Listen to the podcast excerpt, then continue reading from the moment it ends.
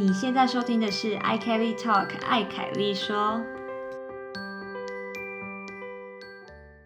嗨，欢迎回到 i Kelly Talk 凯子说德国 Episode。嗨，耶，好，我们来分享一下我们最近发生什么事。我就是最近在脸书看到一则新闻，然后我觉得还蛮有趣，可以跟大家分享。它是一个应该是外送，然后有人在下单的时候就说啊，他可能买一碗粥吧，然后他的那个单里面不是就会写说有什么配料嘛，比如说什么呃蟹肉棒啊，什么皮蛋啊，什么瘦肉之类的，嗯，然后在备注栏那里就说可以不要加哈姆吗？你知道什么意思吗？对，哈呃笑哈哈的哈姆就是一个女一个母亲的母那个母，哈姆是什么？对，哈姆太郎，我只知道哈姆太郎，就不要加哈姆太郎，是不要有老鼠在里面，透露透露我的年纪。现在的小朋友应该知道什么是哈姆太郎吗？他们一定不知道，他们应该只知道鬼灭之刃啊之。类的。所以还有什么？你猜再猜看看，哈姆哈姆还有什么？嗯不要加哈姆，哈姆是什么东西啊？哈姆，我那时候看的时候，我第一个想法也是哈姆太郎。对啊，而且还装熟哈姆，什么意思？对啊，还简简写。然后我就想说，该不会是蛤蟆吧？哦有没有哦，可能？可是蛤蟆就蛤蟆啊，蛤蟆就对蛤没错，这也是我第二个想，我第二个想法就是，如果是蛤蟆，应该就会写蛤蟆，干嘛要写哈姆？对啊，所以是蛤蟆。不是蛤蟆。我再给你一个提示，但是给提示前，我要先问一下，你家人有人是讲台语的吗？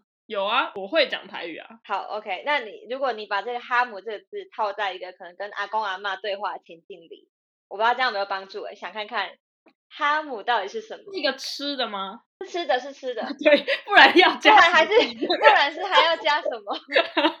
是平常是一个配料吗？还是它平常是干嘛？它是一个配料，可是它不太算是台菜经常出现的。我不知道，我真的想不到。好，跟你讲，哈姆呢，如果你想象一下，阿公阿嬷他们会讲哈姆，他们其实不是发音哈姆啦，只是说打字出来是哈姆，就是 ham。哦，那个火腿然后这个字其实是受到，就它是以台语的音去发，可是受到日文的影响，因为日文 OK，念 ham 的话就念哈姆。台语会这样讲？对啊，就是阿公阿妈那个年代，他们在讲火腿这个东西，因为毕竟它不是土生土长的台湾东西，它算是外来的嘛。然后他们那个年代就是有受到日日文的影响，所以他们对于这一个东西火腿就是讲哈姆。OK，就跟赖达什么的那个概念是一样。可是因为我对我，没有听过我阿公阿妈讲火腿这个字，所以我没有。他们应该是讲火腿吧。而且我不知道你有没有看过一个卡通，叫做《花田一路有啊，就一个光头。》，它里面它里面也都讲哈姆，哦是哦，对他们的，因为他们不是用台语发音嘛，然后对对对对对对对，小朋友吃便当啊，有哈姆就都会讲哈姆。好可对爱哦。对，哎，《花田一路》真的很好看，推荐大家去看。虽然哎好像是我这个透露年龄。对对对，可是这个真的是好看。讲到这个，我想要再另外问看看，你还知不知道什么其他有受到日文影响的台语的字？就赖达，我刚刚说，然后还有什么巴库，没对，错，还有嗯什么？很啤酒其实也是哦，吧？秘鲁对，然后面包，胖。对，胖，胖是为什么是日文？因为它日文就日文的面包就是胖。哦，OK OK，对然后我记得我有一个朋友，他也不太会讲台语，然后反正有一次不知道什么情况下，我们就是需要讲到就聊到面包的台语，然后结果他就说米波，那时候人家笑翻米波这样，是胖 OK，他能念出念出米波也是蛮厉害的，能创造对啊 然后还有像比如说招牌扛棒，对扛棒，这也是从那个日文来，可是好像呃重音有点不一样，但因为我也不会日文啊，哦所以就不要在这边献丑。对，然后还有像什么啊螺丝起子，罗赖吧。对，其实蛮多字都有受到日文的影响的。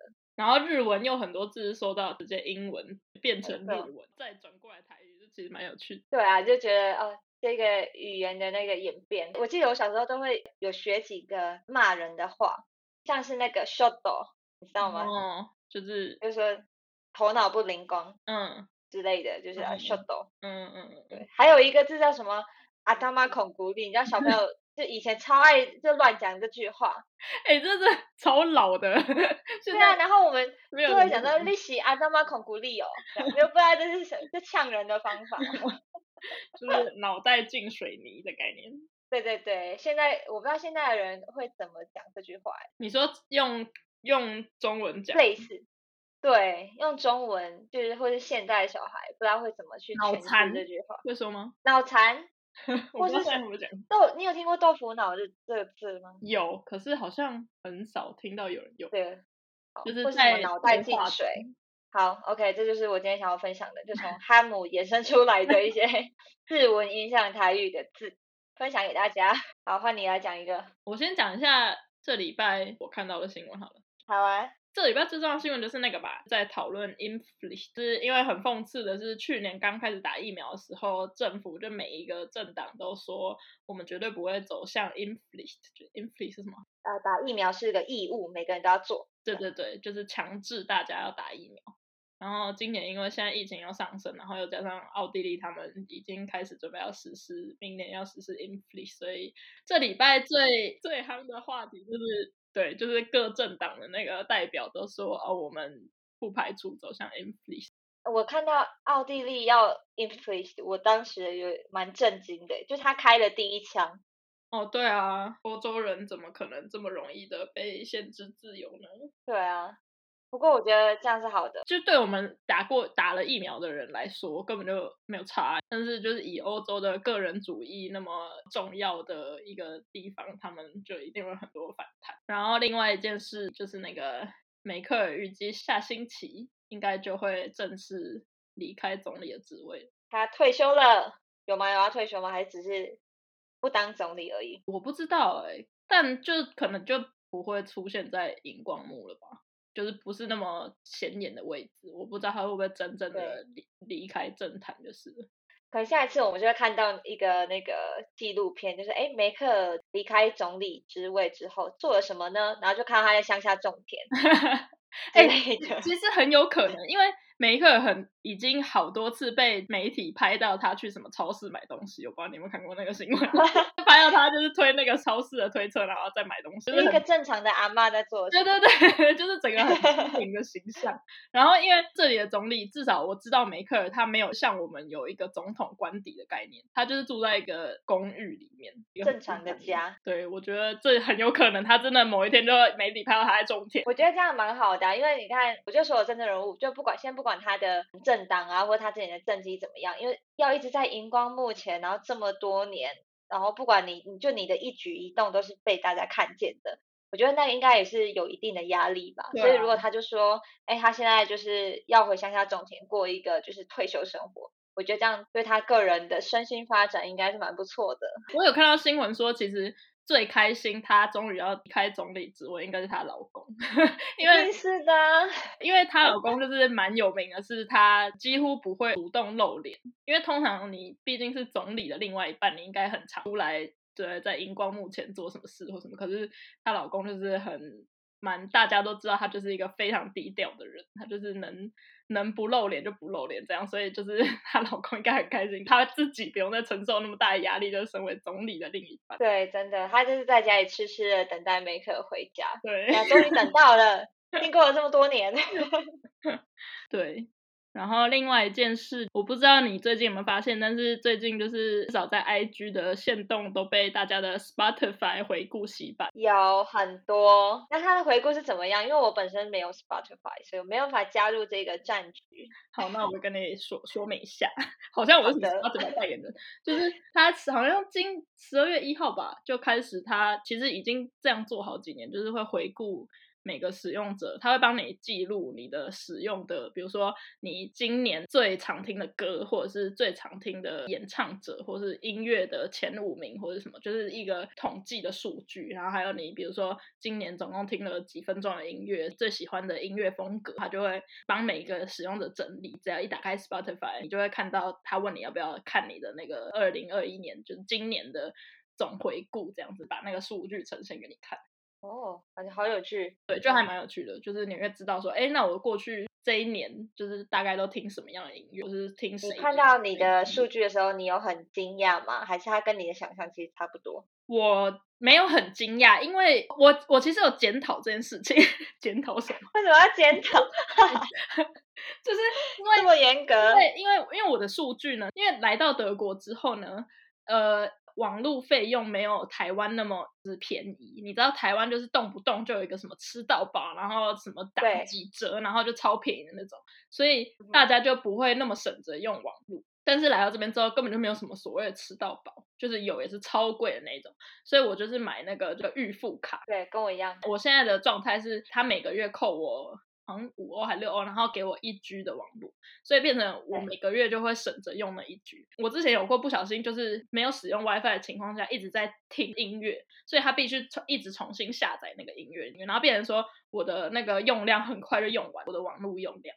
所以现在就变成我必须养成那个习惯，是我觉得哦这首音乐很好听，我下次想要再多听几次，那我就必须按到就是就是反正就我就把它拉到一个，它会帮我下载到一个档案夹里面。然后就变成我每次只要出门，我就会只听那个档案夹，因为我不想要耗费太多我的网络用量。对，那这样是不是反而你就没有机会接触太多新的音乐？就是就变成我在我在家里面才会去听一些新的音乐，在外面的话我就一直在重复听那几首，所以其实也不意外的就变成我最后 我的。二零二一年 Spotify 回顾前五名，就大概就是我那个资料夹里面的大概五首歌曲。资料夹本身就是一个统计，对，没错。其实我根本就不需要那个统计，超超莫名其妙。对，Spotify 在做你的统计数据就非常容易。对，那就挖开点开我那表，然后就哦，就就这五个，好，就这些啊。哎，我觉得这个真的有差，因为在台湾就是网络都吃到饱的话，你就真的是随时想用就用，但是在这里。太贵了，所以要省着用。在台湾就是捷运上，比如通勤的时候，直接开 YouTube 影片看，或什么超开心的。对，这里根本不可能。我也是来德国之后才比较会去看我用了多少需要花钱的网络，在家当然就没差，但在外面的话，就会经常要看一下哦，这个月。还有多少时间，然后还有多少网络，然后省着点用什么的。对我也是很常查那个，就是看我这个月还有多少网络。对啊，然后就还要数一下，说哦还有几周，所以我要平均大概每一周，每一周只能用几 megabyte，有够可怜啊！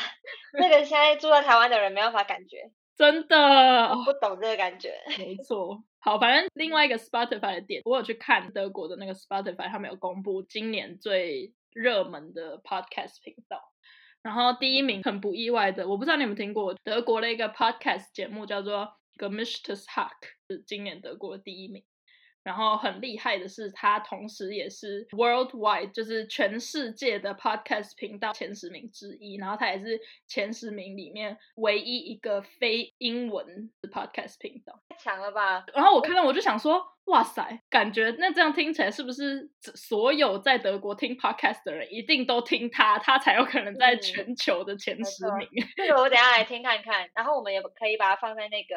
资讯栏里面，大家有空可以去听。嗯嗯，他其实我有听过几集，他就是两个在德国喜剧圈的两个男生，他们就是会在那个节目里面，就是有点像闲聊，也是像我们这样，就是你最近干嘛什么，然后就是会穿插一些蛮蛮搞笑的一个对话，或者是突然讲一个议题，然后他们就会就是很用比较轻松的方法去讲去讨论那件事，两个人讲话还蛮好笑的。好。感谢你的推荐，我等一下我们录完之后马上来听。对，也是一个蛮好练习德文的方法。可是 The Mr. Talk 好像没有在 Apple Podcast，因为我记得我有一次，我之前要从 Apple Podcast 听他们，然后他们呃好像是被 Spotify 买下来嘛，还是什么？就是有点像他们专属在 Spotify 上面放，然后 Apple Podcast 就是只能听到他们以前的集数。哇，那他们真的做很大哎，竟然可以被某某一个。平台直接买下来，对啊，而且对我就觉得他们在就是 global 的榜上前十名，真是超厉害的。因为我本来以为预期会是好，就算是有一个非英文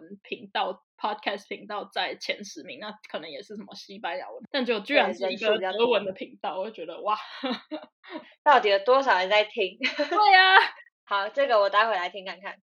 我来跟你讲一件事，我昨天感受到，就是我近期觉得很紧张的一件事情，因为我昨天要去找朋友，要去他们家吃饭，然后我要先搭那个捷运 S 班嗯，就我第一次搭那一条线，然后但是就很奇怪，它是呃 S 八就是 S 开头嘛，S 五六还是什么的。好，那我等等车那地方就有 S 六跟 S 六零，我的 A P P 显示我要搭 S 六。嗯，然后我就看那个在等车那边不是都有一个液晶显示板，然后就 OK S 六来了。我上车的时候就环顾了四周，然后发现嗯，怎么车上显示板说这是 S 六零呢？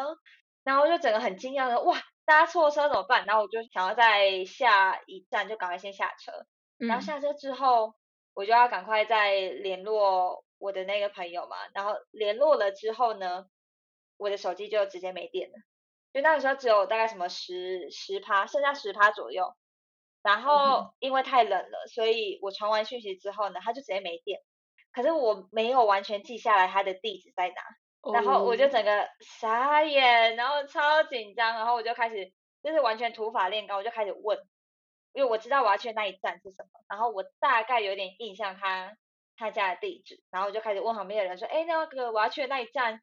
是怎么样？S 六会到还是六零会到还是怎样？就后来发现哦，六跟六十他们算是同一台车，到某个地方才会分开。嗯，我就觉得啊，那为什么我的 A P P 没有这样写？我 A P P 只告诉我要搭 S 六，所以害我就搭错。我当时不应该下车，可是我下车了。好，没关系，我就等下一班。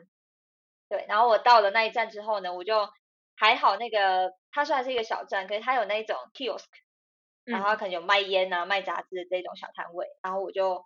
就问那个阿姨说，哎，那个 Land 什么 House 大概在哪里？然后那个阿姨说，哦，你说什么 Land House 吗？我说，哦，好，应该是哦。然后 他就大概跟我指了一个方位，然后我就开始开始走，然后在走的路上在一边问人，那就这样，最后我就过了十五分钟，平安的来到我朋友的家。哦，所以你有找到？哦有，我找到，因为我大概有记得，我记啊，还好我还记得那个 House number，他们家号码我记得。但是地址我没有很确定，可是因为那个阿姨就拦什么 house 就是只有一个拦什么 house，所以我最后就找到。但是这整个过程我就是整个超紧张，而且我在捷运上的时候我还想说我要不要借个那个 Apple 的充电线，然后赶快充一下电，因为这样我还还可以看 Google Map 啊，不然我想说怎么办？我会不会就完全走不到他们家？好可怕哦！对啊，可是我就我完全无法想象我手机会在就是有一天在外面突然没电这件事情。真的充电器一定要带着，而且我真的出门前我还想说我要不要带充电器。可是你不会有一个在台湾还好，可是。觉得在这里我就是很怕，而且这里到处都是，就是走一走就突然走到一个就是你知道 out of nowhere 的地方，对，一个小森林的感觉。对啊，鸟不生蛋的地方，所以我根本就不敢，知道我的手机至少都维持什么七八十帕以上的电，我才敢出门。啊，我就是啊，我不知道，我昨天就觉得我不想要再多带一个充电行动电源，有点重。OK。但后来就觉得很后悔，然后我真的有试图在捷运上想要借 Apple 的充电线，我就这样呃车厢嘛，我就这样走过去，我想说看一下谁现在手上拿着 iPhone，然后就问他们充电线。你要这样走过去一整排两三节车厢，我大概只有看到有一个人是拿 iPhone，因为在德国其实没有那么多人在拿 Apple。对，真的。对，所以要找到拿 Apple 就一定有点难。对，那好不容易找到一个，我问他就是呃，可是呃我没有带线出来这样。而且他其实跟我一样，如果他现在没电的话，那他应该也很惨。可是我觉得在这里很容易遇到朋友或者什么说，哦，我手机没电，所以我刚没办法联络你。对，对他们来说，好你的人对，这这这里就是手机乃身外之物的感觉，就是每天就没电。是啊，可是在我我我就会超紧张的，我就会很焦虑。就是如果我手机，比如说什么在在外面，然后三十帕、二十帕以下，我就开始很焦虑。我想说，赶快回家，我现在赶快回家。我其实平常也是这样，反正我昨天就不知道哪根筋不对，我就觉得好，我就是今天不带 power bank 出门。那最后你还能找到，也是蛮厉害的。而且那时候后来还开始就下雨下雪，我就整个觉得有点凄凉。对，然后我还我那时候走在路上就心里有点害怕，然后我就想说好，我要问路人。我有经过一间学校，那时候他们下课时间，我想说我要不要问这些弟弟妹妹，就是那个 land land house house 怎么走？然后后来就觉得嗯，弟弟妹妹他们可能。不是很清楚，因为他们还那么小。后来我就看到一对父爸爸，因他们就开着车刚好停车，我就直接在他们家门口堵他们。然后 我就开始我就问他们，就说那那个地址在哪？然后我先问儿子，因为儿子就是坐副驾，他儿子才四五十岁，他就一脸有一点小茫然，就没有很确定。然后那个爸爸从驾驶座走出来之后，马上说：“哦，你说哪里？再讲一次。”然后就又重复了一次，然后他就马上说哦就在后面，你要过两条街，然后怎样怎样。他整个就是熟门熟路，应该就在当地住超久人。对，所以那个当下我真的是哦，真的是选人就是要问，真的要问对人，要问到当地人，他才会知道每条大街小巷。当你有求于人的时候，你真的就会开始开始观察路人，说，我觉得他他不知不知道这件事呢？对对对，没错，真的是这样。这让我想到以前有一个台湾的电视节目，叫做什么？你要去哪里？哦，我知道，你问到之后，那你就要去。对对对，就是主持人要想办法问到，比如说他们的目的地，他们比赛看谁先从台北到高雄和高雄某一个特定的点，然后他们就要想办法。各种搭便车去那个目的地，但是比如说他要去高雄，然后比如说他好不容易到搭便车到了台中，然后若又不小心问到一个路人说他要去台北，然后他们就真的要回去台北那种。那节目就很好笑，就是你就很常看到他们正要问一个路人，可是他们就是在旁边讨论说到底要问他，他看起来是不是很像要去高雄的人，还是他看起来怎样啊？超好笑讨论。对，然后有时候要出讨论出来，对，讨论出来就是觉得哦，好，就是他，然后就一问他要去反方向，然后就崩溃。现在有这种节目吗？我不知道，像综艺玩很大之类的，会不会有这种桥段？我不知道，可是就我我之前对我之前有介绍过这个节目给德国人，然后他们就说哦，好，我听起来很不错。可是我觉得，如果在德国做这种。游戏的话成本很大，对，很高，太大了。对，你说 有没有往南边就哦，我去一下汉堡，哦，然后我再去柏林还是怎样的？你就你你可能要花就一周才能把一集拍完。对，成本。问那个对，从南边要去北边的人，你就 光搭一趟就花了一整天。或是如果要出国的，搞不好说哦，我现在要去一趟巴黎，然后就呃，好，对，真的很有可能。对啊，因为就是出国太容易了，不小心就在旁边嘛。好，对，这就是我昨天觉得还蛮惊险的故事。我觉得那二三十分钟，整个就是有点焦虑的状态，想说哦，怎么办？怎么办？不过还好，现在德文跟当时候第一次来德国的德文程度很不一样，所以还可以得到很多的帮助。嗯嗯嗯，对，恭喜你，最后终于找到了目的地。我可以再讲一个最近发生的事。好啊，就是我在学校当。Heavy 可要解释一下。好，Heavy 就是他的德文全名，Hilfswissenschaftler。对，反正就是 Heavy 的意思，就是德国的大学或是各种大专院校。如果你在学校里面担任这种，比如说助教或是助理，或是各种帮忙学术上各种事情的这种助理或是攻读生的职位，都叫做 Heavy 这样子。然后我在在杜宾根就是有担任一个 TV 的角色角色，然后 请问是哪哪一部剧？对呀，中文变很差。对啊，角色。对，就在学校打工，就处理就是非非常基本，帮忙处理一些很基本的文书的事情，因为。本来平常，因为现在疫情又加上，因为我的工作是用电脑的关系，所以我在一个教授上面帮忙工作，然后教授就说可以在家工作没关系，所以我基本上大部分时间都在家工作。我最近在帮忙 key 一些，就是他们之前在外面做的一些那叫什么问卷嘛，把那些答案 key 到电脑里，他们就希望我去办公室，就去学校帮忙。Key 现场 key 那些问卷，就这样我就不用还要搬那些问卷回来，然后在那边 key 就是很麻烦这样子。然后所以我就去，我去了办公室里，就是那个教授下面两个博士生在那边现场工作。然后大概每十分钟，其中一个德国人就会说：“哎，我要打开那个窗户，我要 liften 一下，就太闷了。”他们要让空气流通一下。没错，然后就会跟那个办公室的其他人知会的一种概念这样。然后另外德国人说：“哦，好啊。”然后就 liften 大概五分钟的，可是你知道这星期是有够冷哎，还会下雪这种。对，这礼拜还下雪，那所以他只要一打开，然后三十秒我就快冷死。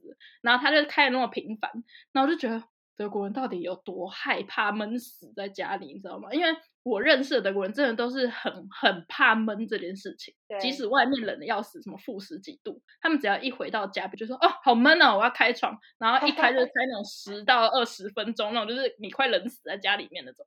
哎，我觉得这真的有差哎。我觉得在台湾，我自己觉得没有那么喜欢开窗，是因为你会觉得空气品质很不好。对，比如说气象预报说最近空气品质比较差或什么的，然后我回家，然后我妈还会说。不要开窗哦，外面很多那个什么，就是你一 打开就很多什么什么沙是沙灰，沙尘暴直接吹进来。对，红不会刷会吹进来。对对对，房间变沙漠这样。对，他就说不要开窗，然后就还会警告你不要开窗户。然后在德国就是大家就超爱 luften，luften 就是让空气流通。对对对，就是让空气流通。然后就几不管再怎么冷，大家就是很爱非常频繁的一直在 luften。我在这边，我真的有觉得，如果从外面回到家里，我的确会觉得闷呢。但我觉得有几个原因，可能因为如果家里有开，比如说开暖气，然后这暖气就会让整个房间里又变得干燥一点。然后德国墙壁很普遍又可能比起台湾可能又比较厚吧，所以你就会觉得就真的很闷，然后感觉有点快吸不到氧气。所以就是一定要开窗，所以我也会开窗，可是我不会开那么久，因为我一开我不用三十秒，我马上。五秒十秒，我就一定要赶快穿外套啊什么的，我就马上觉得很错，我也是，可是他们都可以开很久。我想说，这已经不是 liften 了吧？这已经是就是你把室内变成室外的那个温度了，然后他们才会慢慢的、缓缓的把它关起来。对。不过这样也好，因为现在因为疫情的话，真的也是要多多开窗。对就是你去上班，你就是外套什么全部都，他们一开窗你就好，等我一下，然后就赶快着装，然后毛帽啊什么的，有够累，然后关关了之后再脱，对，就会穿穿脱脱，真的是这样。哎，可是我觉得另外一点就讲到这个，我就觉得。德国人真的跟台湾人比起来，很喜欢在户外这件事情。现在因为冬天，所以你如果在夏天、春夏天，甚至秋天快到冬天的时候，如果一个餐厅或者一个酒吧，它有里面的位置跟外面的位置，大部分的人德国人会选坐在外面。对。我觉得这个主要是跟天气有关诶，因为在外面想到夏天要在外面，光是你怎么骑个摩托车，站在太阳下，什么一分钟你就开始流汗。没错，就是对，真的主要跟台湾的气候差异，还有空气品质差异差很多。你知道有一次我带 Banner 回台湾，就跟他还有其他我的朋友约在一个台湾的酒吧。然后那个酒吧是一个英式酒吧，很多外国人也会去那里喝酒啊、看球赛或什么的。它长得也很像一个就是英式酒吧，它就是有里面跟外面的位置这样子。我们去的时候那时候是夏天，然后可是是晚上，就是没有那么热的。我们就大家就碰面之后一起往那个酒吧走去。一到那个酒吧呢，所我所有的朋友就说：“哎，我们问一下，因为看起来很多人，然后可是外面还有几个位置，可是里面看起来很挤，所以他们就说哦，有可能没有位置。”他说：“没关系，我们还是问一下。”然后他们就在那边讨论，然后就去我那个店，然后 Ben 就在旁边问我说。外面还那么多位置，为什么不坐外面？他的那个优先顺序是先坐外面。对，没错，他就觉得外面就是还有位置，为什么不坐外面？就是跟里面比起来又挤又吵，然后为什么不坐外面？这样就被我一个朋友听到，然后我朋友就说神经病才要坐外面。那你朋友讲这句话，贝你有听到吗？我不知道有没有听到，可是我就觉得超好笑，因为那个朋友就跟他说，那个那朋友当时是开玩笑语气跟他说，他就说外面又热，然后又那么多蚊子什么的，谁要坐外面啊？对，真的。Culture shock，Banner 的 culture shock，他就马上就是因为他之前就有跟我讨论过这件事，就说为什么你们在台湾都不很不喜欢坐外面，我们在德国超爱坐外面，有能坐外面，我们就当然先选择外面，只是被我没有 就是陶碎了一顿之后才知道，哦，好吧，我我懂。真的有差啊，在台湾的感受就是空气嘛，然后热，重点是热，然后流汗，你又对蚊虫，然后你又觉得闷又黏黏的，你要流汗嘛。可是因为毕竟德国比较干燥，然后夏天大家就想要尽量的享受阳光，就那个阳光晒在身上，你不会觉得会热流汗，它就是温暖的感觉。这个真的有差。对啊，就差很多。所以在台湾还是要尽量挑里面，然后有冷气的。所以就我也可以完全理解这个差异。好，那我们有要分享一则奇闻异事吗？好。这个新闻其实是两年前的 新闻，可是就是我之前就是看过这个新闻，然后我觉得蛮有趣的，就是可以分享一下。这个新闻就在讲说，二零一九年的时候，有一个住在慕尼黑的一个德国女子，她拍卖了一个围巾，她自己织的一条围巾。那个围巾，她就她最后拍卖出去的价钱是七千五百五十欧元啊，这么贵？对，相当于台币二十四万。等一下，这是什么围巾？为什么可以这么贵？这个围巾的特殊点就是呢，它的材质跟它的长度什么都非常的普通，它就是一个一点五公尺的围巾。可是为什么可以拍卖出那么成功的价钱？是因为这个围巾呢，是这个女生她在慕尼黑附近上班，所以她每天都要搭德铁通勤。然后呢，这个围巾就是记录了她每天通勤的时候德铁的准时程度。什么意思？要怎么记录？就是他是在二零一八年，就过去一年，每天他每次只要通搭车通勤，他就会织一条，然后回来就再织一条。他用颜色来代表说，他那一条代表他这一次的通勤的 delay 的时间，就是火车 delay 的时间。然后他就用三个颜色来代表那个时间。如果他今天通勤的那个火车 delay 的时间在五分钟以内，他就织一条灰色的颜色。然后如果是在五到三十分钟以内 delay 的时间的话，他就织粉红色。然后如果是三十分钟以上，他就织红色。我们也可以提供那个新闻的网址。好，这样我可以看到图片。哦，对你有看到吗？有。对，那个图就是代表它最后织的那个长度，然后你可以看到 有一块非常大的红大的红色，对，灰色就是五分钟以内的 delay 程度，跟五分钟到半个小时以内的 delay 程度都是细细一条，然后顶多就粗一点点这样子。然后就有一些非常大明显的红色区块，这样子就代表非常多的 它的通勤时间，这个 delay 时间都是超过半个小时。而且它这样，它一整块的红色，那表示是连续有好几天都这样，对不对？对，那新闻上面就有说，他开始织的时候，一开始就是春天的时候，就 everything was okay，delay 都还能在接受范围。对。他就织了很多灰色跟粉红色，结果呢，突然在就是那个夏天的某一阵子的时候，德铁又在什么修路，那个那一阵子全部都是红色，因为他一天到晚都对 delay 三十分钟，然后所以就有很大的红色区块。哎，这一条很有价值哎。对，没错，所以才会拍卖那么贵啊。尤其是 Guardian 的英国的这个报道，他有一段写的还蛮好笑，就是他反正他就说有点讽刺的说，德国呢这个德铁他们才刚就宣布说他们要让他们的火车更准时。那个女士就在 eBay 上面拍卖了她的这个围巾，拍卖到七千五百五十欧。对，重点是还拍卖的这么贵，就表示。大家也是一个 show respect。对，下面有一段很好笑，他就说这个这个围巾呢，就是它有一点五公尺，然后它代表了他这边写说 represented many Germans' frustrations with train delays, despite their country's reputation abroad for efficiency and punctuality。好讽刺，超级讽刺！他说英国人有必要这样吗？呛成这样。真的很讽刺，我们还是简单稍微翻译一下，就是条围巾有一点五公尺长，然后因为它上面就是有记录的每一天的那个迟到状况嘛，所以上面报道就写说，好这一条围巾呢就代表了德国人对于嗯误点的沮丧程度，然后 虽然而且他还写说，虽然德国就这一个国家呢，它的他应该是享誉盛名的，就是这个国家可能很有效率啊，或者很准时，有超级讽刺。然后你同我同时去看到，就是德国媒体去报道，完全不会写这个，就 是他们就觉得，就是德国人当然就不会写说。哎，我们真讽刺有名是什么？可是这个英国的媒体就马上前最前面几段就写说，哎，这个国家有名的就是他们的准时。但是你看这个女士就拍卖了她这个 一类围巾，拍卖到七千五百五十，超高价的哎。啊，那我应该来想一下有什么类似的生意可以做。现在德铁 delay 对不对？你每年一定都可以出一条围巾或一个什么？那个人，那个人如果只要赚这个德铁 delay 的那个生意，对。你可能就说不定可以开一间店，就里面有各种呃德铁 delay 专属周边商品。对，没错，因为太长 delay 了，就太长 delay 了。来来过德国、体会过德铁的人，应该都有一样的感觉。这真的是说到也没办法，讲到烂的德铁实在是。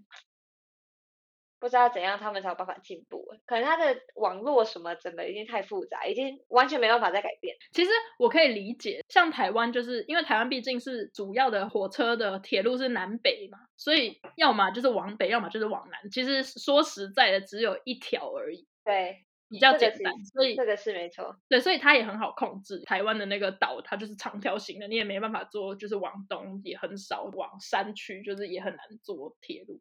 可是因为德国就它要遍布整个德国做铁路，真的是非常复杂，所以确实也很难，就是做到你整整个德国的铁路网都非常的准时，或是很有效率。可是就是我也不知道，每年都在讲说哦，我们还有很大的进步空间，我们会让它做的更有效率，但是完全没有感受到。我觉得就德德国可能跟这不能再跟台湾比，因为情况差太多。但如果你跟邻近国家比，我就不知道他们的那个准时程度到底是还是领先的吗？还是说就是差人家很多？如果其实大部分国家都这样的话，那可能我们也没话说。可能只是因为我们现在在这边经历，然后经常被 delay 被误失，所以我们就是很不爽。但有可能邻近国家也这样，这我就不知道。对，这确实是一个好问题。看有没有听众，如果在欧洲其他的国家通勤的话，可以分享一下。对，欢迎写信或是 IG 私讯我们，或是留言给我们。分享一下你现在在那个国家的火车 delay 程度怎么样？我们来看看到底德国是不是可以在这场游戏中胜出呢？我是有没有人可以织一条更红的 围巾给我们看看？整条都红的，每天都在 delay。然后这个哎，这个新闻的链接我们也放在那个资讯栏里面，大家可以去看那条围巾，其实看起来还蛮漂亮的。对啊，其实蛮有特色的。对啊，也难怪可以卖到七千多欧。对啊，我最后分享一个跟德铁 delay 有关的小故事。我的呃大学一个朋友，他毕业之后呢，他就开始投履历嘛，然后收到了德铁的呃面试通知。然后呃，因为我们那时候住在杜宾根嘛，反正呢他就是搭乘德铁要去德铁的公司面试。那果不其然就 delay 了，所以呢他 他也就 毫无意外的 delay。那他就到了公司之后，大家就啊不好意思，那个因为那个得铁底泪所以我就迟到了一下。然后那个面试他的人，就他未来的老板就说啊，这很正常，没关系，来吧。就是大家就还是很轻松，就觉得这就是很自然一件事情，就没有人会说，嗯，那你应该什么提早到啊，还是什么提早出发干嘛干嘛都不会。就整个就很 peace，因为这个就是每天都要发生的事情。而且 怪谁？就是他自己是德铁的，他对不敢讲说，不敢说什么。没错，就德国的火车 delay 程度一定是大家就是可以这样一笑置之，就包含你要去德铁面试，竟然还还会也会遇到德铁 delay，就是真的很正常，你知道吗？然后德铁老板一点都不觉得有什么好道歉的。没错。对，我就觉得天啊，这故事他跟我们讲说，我整个笑翻，他就是一个很讽刺啊！你要去德铁面试，然后结果你搭德铁，然后德铁 delay。Ben 有一个姑丈，他在德铁工作，他们亲戚关系蛮好的，所以偶尔会比如说视讯聊天啊，或者是打电话。然后我们之前也有去柏林找他们玩过，每次只要遇到他熟的那种亲朋好友，就看到他就会说。哦，我跟你讲，我最近遇到一个德铁的什么什么什么 delay 还是什么事情，然后我就觉得他很可怜，因为他也跟那个就是火车其实没有直接关系，他他负责部门就是环保还是什么部门，可是因为大家知道他在德铁工作，所以每次看到他就一定要跟他抱怨说最近又遇到什么德铁 delay 还是你们公司真的是哈，检讨一下好不好？那我就觉得他很可怜，他每次只要遇到那种比较熟的人，就会开始需要听各种就是大家对他公司的抱怨，可是跟他一点关系其实都没有。没错，就只是因为他领得过德铁的钱。没错，我觉得德铁德铁的员工，不管你是做那什么部门，应该都有一样的困扰，就 是对我觉得真的是这样，遇到认识的人就开始跟你大抱怨，我最近又在又遇到德铁什么什么什么问题。我觉得某一个时候，可能过了几年啊，德铁有可能会改名字，就像那个 Facebook 改成元宇宙这样。你说为了不要再被抱怨还是什么之类的？对对对，那是之后就说哦，没有，那是德铁，我们现在是呃，好，到时候看他们换什么名字。我现在是别的公司哦，不是德铁，其实是一样。我跟他没有关系，不要跟我抱怨。对对对，受不了。好，我们在这边说辛苦鼓掌了，真的。我也觉得故障很可怜。对，好，我们今天分享就到这边。好的，好啦，感谢大家的收听，那我们就先这样喽，下次见，拜拜，拜拜。你喜欢我们今天的内容吗？别忘了留言告诉我们，或者是给我们五颗星的评价。你也可以透过 IG i Kelly Talk 来和我们聊聊你今天听完的心得哦。